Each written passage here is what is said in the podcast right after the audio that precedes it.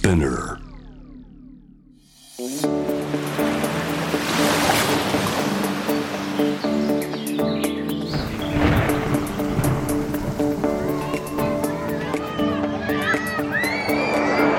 SDGs Explain for Business SDGs を仕事に生かすナビゲーターは SDGs を軸に活動するワールドロード CEO 兼ハフポスト日本版プロデューサーの私平原伊文です。この SDGs を仕事に生かすは国連が掲げる持続可能な開発目標 SDGs を日々の仕事に生かすヒントをゲストとのトークセッションから探していきます。梅雨が明けると夏。結構夏のシーズンになると海や山といった自然を満喫できるシーズンなんじゃないかなっていうふうに思っていて私も最近ですね家族と一緒に、まあ、マスクをしてではいたんですけども尾瀬の方に行ってきまして久々に触れた自然でやっぱり自然っていいな葉っぱの色もですね緑に変わって前回行った時は黄色だったんですけども四季にわたって変わっていく自然の景色これってすごく人間にとっても大切な瞬間であってこれを大切にすることが人間としての責務でもあるのかなというふうに思いました。そして今回はですねこの人と自然が共生する社会の実現を目指すライフスタイルブランドサヌーの本間隆弘さんをお迎えします。ではゲストをお迎えする前にまずは SDGs 関連ニュースをお届けします。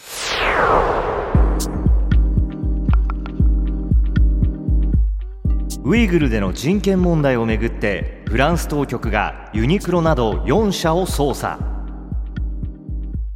中国新疆ウイグル自治区での人権問題をめぐりユニクロのフランス法人などフランスで衣料品や靴を販売する4社に対して人道に対する罪に加担した疑いでフランス検察が捜査を始めたことが分かりました。フランス調査報道機関メディアパルトの報道によると捜査対象となったのはユニクロのほかザラを展開するスペインのインディテックスアメリカ靴大手スケッチャーズそしてフランスの SMCP 人権問題を扱う NGO などが今年4月ウイグル族などが労働を強制されている工場で作られた製品を扱っているとして4社を告発していました。捜査は6月末から始まっているそうです。ウイグル自治区は良質な新疆綿の産地として知られ世界のアパレル企業が供給元とする一方中国当局による強制労働があるとして欧米当局が問題視しています。ユニクロを展開するファーストリテイリングは5月生産過程で強制労働などの問題がないことが確認されたコットンのみを使用している。とのコメントを出しています。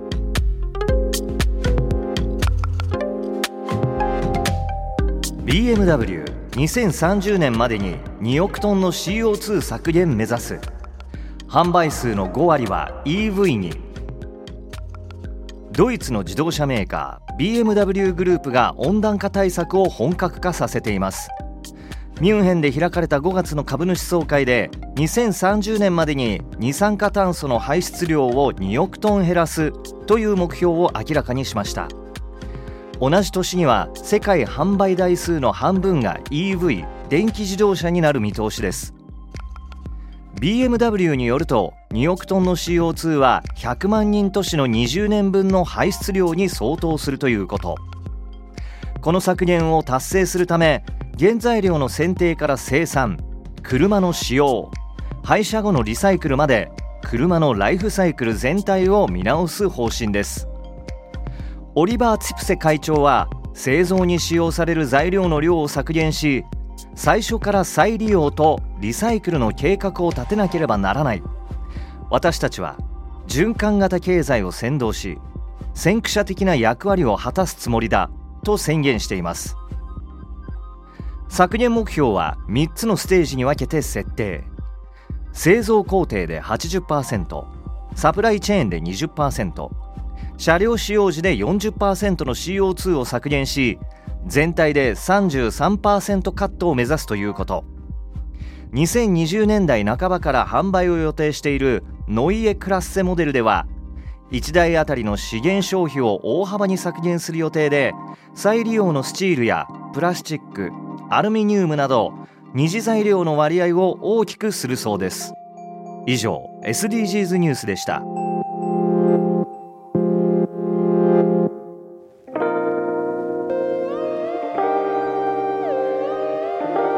改めまして SDGs を仕事に生かすナビゲーターの平原伊文です。ではゲストをご紹介しましょう。ライフスタイルブランドサヌーの本間隆弘さんです。本間さんよろしくお願いいたします。よろしくお願いします。本間隆弘です。まずあの本間さん自己紹介の方お願いいたします。はい。私はサヌーというブランドの肩書きで言うとファウンダーとブランドディレクターをしています、はい、サヌっていうのは人と自然の共生を目指すって先ほどご紹介いただいたんですけれども自然と共に生きる Live with Nature っていうコンセプトを掲げまして、まあ、どうやったら人がもう少しうまく自然まあ自然っていうのは広いですけど海や山や川と一緒に生きていくことができるのかっていうのを考え続ける。そしてこう発信し続けるっていうのを、まあ、いろんなメディアを通してやっていこうとするのがサヌで。この会社を1年半ぐらい前に作ってまさに今せっせせっせとスタートする準備をしているというところでございます。なるほど、はい、そもそも、まあ、結構今環境問題の話がかなり話題になっていてなかなかこう人と自然が共生するのって難しいんじゃないかなっていうふうに思ってい。るリスナーさんが多いかなって思うんですけども、はい、まあ、そもそも本間さんがこのサヌーを立ち上げたきっかけだったり、うんうん、本間さんご自身の経験とかご紹介い。ただけますか、はい、はいそれで言うと僕の出身の話からになるんですけど僕出身が福島県の会津若松で今35歳なんですが、まあ、幼少期ずっとですね裏磐梯っていうその山と湖がすっごい綺麗なところに通って釣りが好きで冬はスキーとスノーボードが好きということでずっとその山とか湖の近くで暮らしてきました。24歳の時に東京に出てきてホテルを作るとかホステルを作って運営することを仕事にしたんですけど都会の中でずっと住んで、まあ、10年ぐらいが経つんですがふとあもっと自然の中に入りたいなって思ったんですよね。でそれは都市で暮らすことへの疲れでもあるし自分のライフステージ的にもう少し新しいことに挑戦したいなっていうことでもあったんですけれども個人的にもっと自然の中で時間を使いたいっていうこととせっかく時間使うならそれを仕事にしてで仕事にするなら社会とか人の役に立つことがいいよなっていうのでサヌーにつながっています。なるほど、はい、サヌーに関しては人と自然っていうところで、はい、こう具体的にどんなことを今されてるんですですか、はい、はい、今人と自然のサヌの方で言うと、セカンドホームっていう、まあ、もう一つの家を持つサービスを作ってましてで具体的には国産材100%使った木造のキャビンを特に東京の近郊の自然の中だいたい1時間半から2時間半ぐらいで東京から行ける海山川のところにですね木造のキャビンを建てていってそれを月額5万5千円払うといつでもどこでも遊びに行って泊まれるっていうようなサービスを作っています。僕自身がその月に数回、まあ、週に1回ぐらい海に行ったり山に行ったりしないと元気がなくなるタイプなんで それに生き続けていきたいんですけどでも毎回ホテルのホテルを取るのはしんどいしだからってこう民泊に行き続けるのもそのいいところもあればそうじゃないところもあるので、まあ、そんな中で定期的に通えてそんなにコストがかからないサービスがあればいいなっていうので今のサービスにつながってます。そうなんですね、はい、実際に始めてみて反響とかってどうなんでしょう？はい。4月の15日から、えーと、最初の会員を募集したんですけれどもありがたいことに3日ぐらいで募集したのの十数倍ぐらいわーっと応募がありましてこれから抽選で会員にこうなってもらうっていうようなプロセスになります、え。ー、実際に本間さんが、まあ、新しくできるこのキャビンに来ていただいて、はい、どんな過ごし方だったり、はい、そのどんな感性を宿泊客の方方に感じ取ってほしいとかってありますか、はい、僕らその「営む」っていう単語をよく使うんですね。今の時代どこに行ってどんなホテルに泊まっても大体そのサービスって素晴らしくて美味しいご飯食べられるしセキュリティはバッチリだしいつ行っても綺麗なお布団があるし。でも一周回ってそうじゃなくて自分で生活を営む中に楽しさとか充実ってあるんじゃないかなって。シェフがいる中で美味しいコース料理を食べるのはもちろん素敵なんですけどそれと同時に地元のおばちゃんが作った人参を近くから買ってきてこう自分で焼いて塩振ってシンプルだけどこう人参の味をこう噛みしめながら食べるとかなんかそのツアーに申し込むんじゃなくてあの近くにある湖をこう周遊でこう歩いて回ってみるとかトレイ路を散歩してみるとか生活を営むまたは自分で自分の楽しさを営むっていうことをしてほしいし自分もしていきたいなって思ってます。うんほど。旅行なんだけれども旅行を通じてこう生活っていうのを変えていくっていうところが目標というか、はい、そうですね。その自然の中で生活を営んでみようっていうことなんですけど、はい、その中で多分いろんなことが自分で発見できると思うんですよ。でそれは都市から離れた時の心の余裕かもしれないし朝ちょっと早く起きちゃった時の朝もやがかかった湖の美しい景色への感動かもしれないしはたまた暗闇に対して、まあ、東京いるとね夜って明るいじゃないですか。でも時々自然の中に行って夜を体験するとやっぱ暗いなとかやっぱ怖いなっていう感情があったりすると思うんですけどそういうものを総合的に受け止めてほしいというか受け取っていきたいなって思いますね。うん、なるほど、はいとはいえですね、まあ、多くの方がこのコロナ禍で旅行に行きたいんだけどもコロナだからこうなかなかあの自然に触れに行きたいんだけど触れに行くのがちょっとこうハードルがあったり、はい、観光業そのものに対して課題が今あると思うんですけどもそちらはどうでしょう、はい、そうですね。それで言うとコロナもそうなんですけどコロナ以前またはコロナが収束した後も観光って考え直さなきゃいけなくてコロナだけじゃなくてですね例えばまあ欧米の方だと飛行機に乗って移動するすること自体が CO2 の排出につながりますし人間が今活動する観光するっていうことが自然環境破壊につながるっていうのがダイレクトに見えてきてると思うんですね。でも僕の欲しい未来は人が動けば動くほど環境が豊かになっていくっていうようなものを目指したくて、まあ、逆に言えば環境に悪いから飛行機乗っちゃダメ環境に悪いからあそこ行っちゃダメこれ買っちゃダメっていう未来ってつまんないしせっかくこの地球で生きてるんならいろんな自然の美しさとか、まあ、いろんな人の出会いのっていうのを楽しんでいきたいからじゃあそうするためには多分今のままじゃダメで抜本的に何かを変えていかなきゃいけないと思ってるんですよね。はい、で明確にこれをやったらいいっていうのはきっと一言で表せないんだけどそっちの方向に走り始めなきゃいけないのはもう間違いないから走ってます。なるほど。はい、まさに今の話で言うと SDGs の目標でいう13番気候変動に具体的な対策をっていうところに対して観光業はきちんと取り組むことがすごく重要ってことですかね。はい、そうですね、はい、都市で生活してると環境にいいことをしようとか気候変動を止めようって思っても例えばペットボトルを使わないとかねプラスチックストローを使わないとかそういったことは思いつくんだけどそれ以外で何したらいいかって実はあんまりわからないんだと思うんですよ。でもペットボトルを使わないことで環境破壊が止まるとは誰も思ってなくてどうしたらいいか要はわからない状況だと思いますだそれを都市から離れて自然の中で新しい生活様式を体験することであこういうふうに生活したらもしかしたら環境にもいいし自分の心と体にもいいんじゃないかなっていうのを体験で伝えていきたいと思ってるんですよね。はい、そのためには今いるところから少し離れて俯瞰してみるっていうのも大事だと思ってるので、まあ、そういう意味でちょっと都市から離れて海とか山とか湖の近くでゆっくりする時間とかその中で改めて自分の生活を見つめ直す時間っていうのを持ってほしい持ちたいなって思ってます。なるほど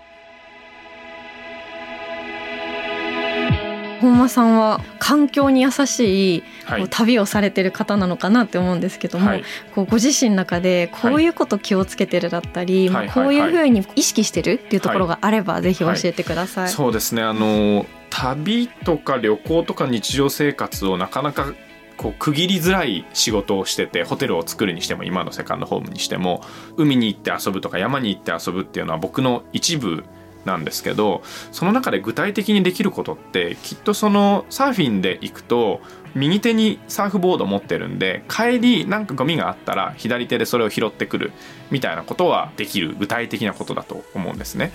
でもう一つはやっぱり地元の人と話すとか地元の人とつながりを持つっていうのも実は回り回って環境にいいことにつながっていくことだと思ってましてというのも海とか山の近くで暮らしてる人が改めて自分が住んでる海とか山って素敵だなって思い直すのって外から来た人から褒められた時だったりするわけですよ。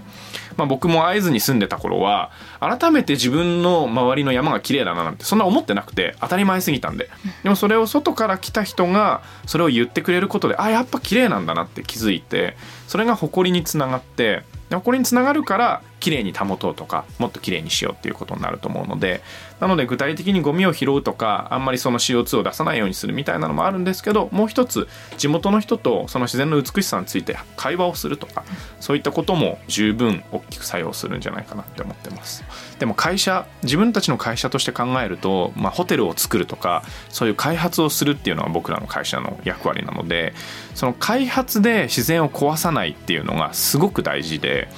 ぱりその観光が盛り上がった結果海が汚れ山が廃れてるところって世界中にたくさんあると思うんですよ。その美しさが好きな人がきっとそこを案内しようとして観光業って始まったはずなのに気づいたらもういろんなホテルが大型のものが建っていてショッピングモールがあってでその排水でサンゴが死んでてで山がこう廃れていくっていう風になるんですがやっぱりホテル業者とか観光業の人たちがそもそもサービスを提供する側としてそこに配慮して開発をするっていうのがマストだと思うんですよね、はい、もちろん開発をしないっていう手もあるんですけどでもそれって何も変わらないので綺麗な自然があったらいろんな人が見に行くっていうのはいいと思うんですけど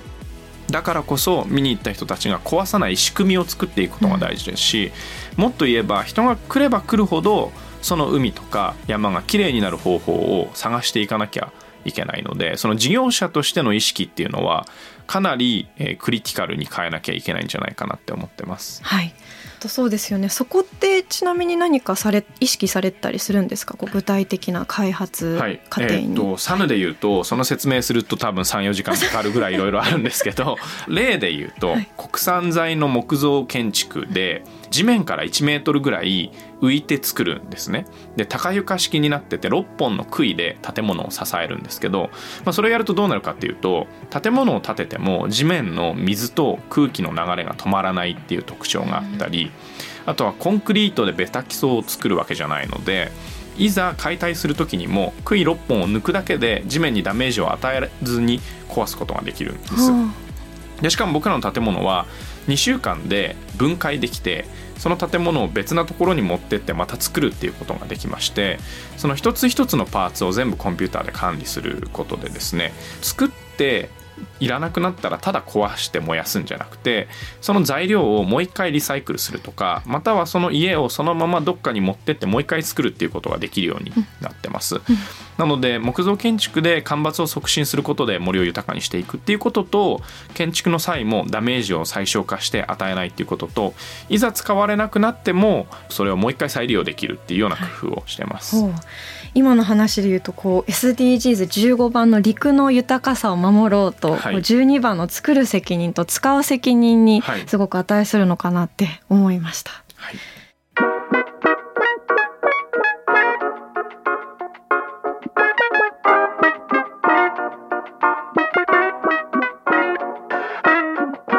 構あのコロナ禍で観光の在り方もそうだと思うんですけど人々の働き方に対する意識も変わってきたんじゃないかなって思うんですけど本間さんご自身の働き方に対する考えって何かありますか？そうですね。もっとね曖昧になってくんじゃないかなって思ってます。で曖昧にしていきたいなって自分自身も思ってるんですけどその曖昧っていうのは面としての曖昧さ都市でしか働けなかったのが自然の中でもこう働けるようになるっていうことでもありますしあとは時間的な曖昧さ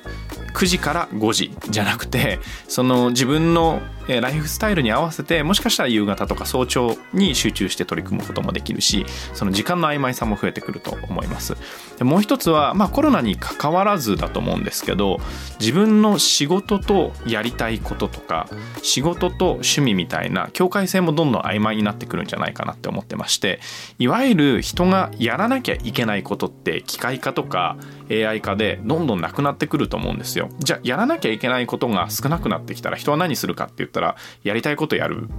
はずなので。で誰かがやったやりたいことに誰かが感動すればそこで多分お金を生むんですよね。だそういう意味で言うといろんなそういう線が曖昧になっていくっていうようなことが起きてくるんじゃないかなって思います。はい、最後に本間さんにお伺いしたいのがこう人と自然の距離を近づけるために改めてこうリスナーの方々に対して明日からできることって何かありますか、はい、そうですね。2つあって近い自然と遠い自然なんですけど近い自然はいろんなところにあると思うんですよ。街路樹のちょっと花が咲いてるとか、まあ、お花屋さんで花を買ってきてみるとか少しある自然にこう目を向けてみるっていうことをやってほしくてよく見てみると花の仕組みってすっごい綺麗だし葉っぱ一個一個の葉脈のバランスってデザインから見てもすっごい綺麗なんですね。そのバランスの取れた自然とか美しい自然っていうのに近い距離で関わってみてほしいし改めて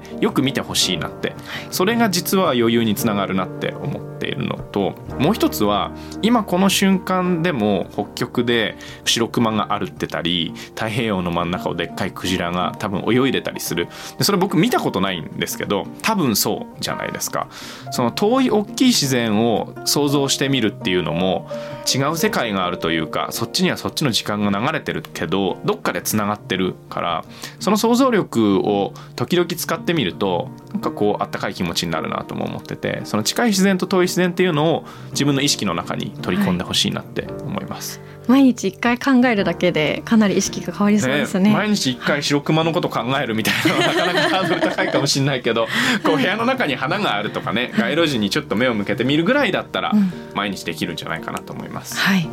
本日あのお話を聞いていて改めて思ったのが観光っていうものそのものが消費する観光ではなくって、はい、もっとこうつながる観光に変わってきていてこのつながるの中にももちろんこう地元の方とつながる人としてつながるっていう観光と、うん、あとこう自然とつながる観光こういったような形でこう消費する観光はもう終わったんだなっていうふうにお話を聞いていて思いました。は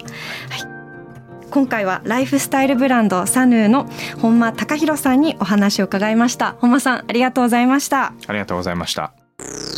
SDGs Explain for Business SDGs を仕事に生かす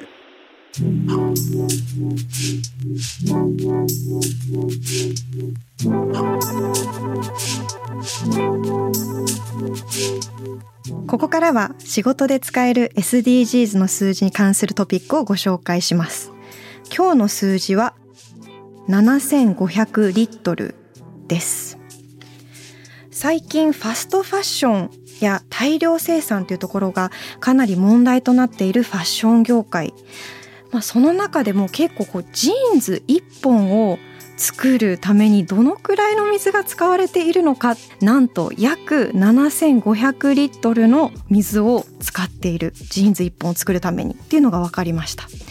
これはですね、まあ、どんなあのどのくらいの数字かと言いますと平均的に人が7年間かけて飲む水の量に相当するそうです。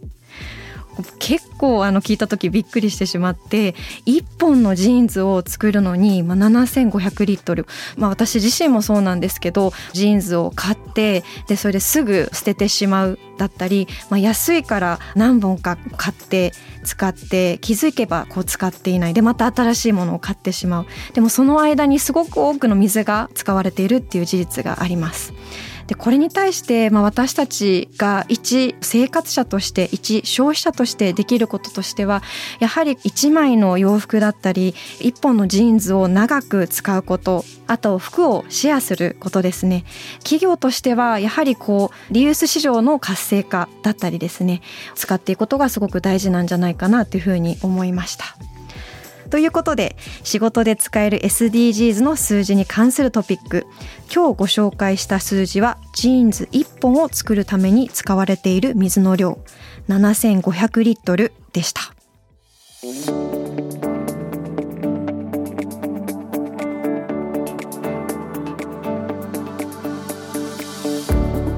お届けしてきました SDGs を仕事に生かす。今回はサヌーの本間隆弘さんにお話を伺いました。ぜひ皆さんの日常のビジネスにも SDGs を取り入れてみてください。今後も新しいエピソードを配信していくので Apple Podcast、Amazon Music、Spotify、Google Podcast でフォローをお願いいたします。これまで配信したエピソードもぜひぜひチェックしてみてください。このプログラムへの質問や感想取り上げてほしいテーマなどはハッシュタグ SDGs を仕事に生かすでツイートをお願いします。生かすの漢字は活動の活です。そしてハフポスト日本版が SDGs ガイドブックを作成しました。ハフポストサイトから無料でダウンロードすることができます。ハフポストではこれまで400本以上の SDGs 関連記事を発信し今年はライブ番組ハフライブも SDGs 一色となっています。お金と SDGs だったり気候変動と SDGs だったりたくさんのテーマをもとにハフライブですねライブ番組を配信しております。でこの取り組みだけではなくって専門家や SDGs のトップランナーともいえる企業の方のインタビューを通じてそのノウハウやアイディアを詰め込んだガイドブックになっています。自分の部署ではどんな SDGs ができるのだろう。明日からできる SDGs のヒントも満載です。SDGs の情報収集や課題解決に向けたアクションの参考にぜひご活用ください。ということで、ここまでのお相手は平原伊文でした。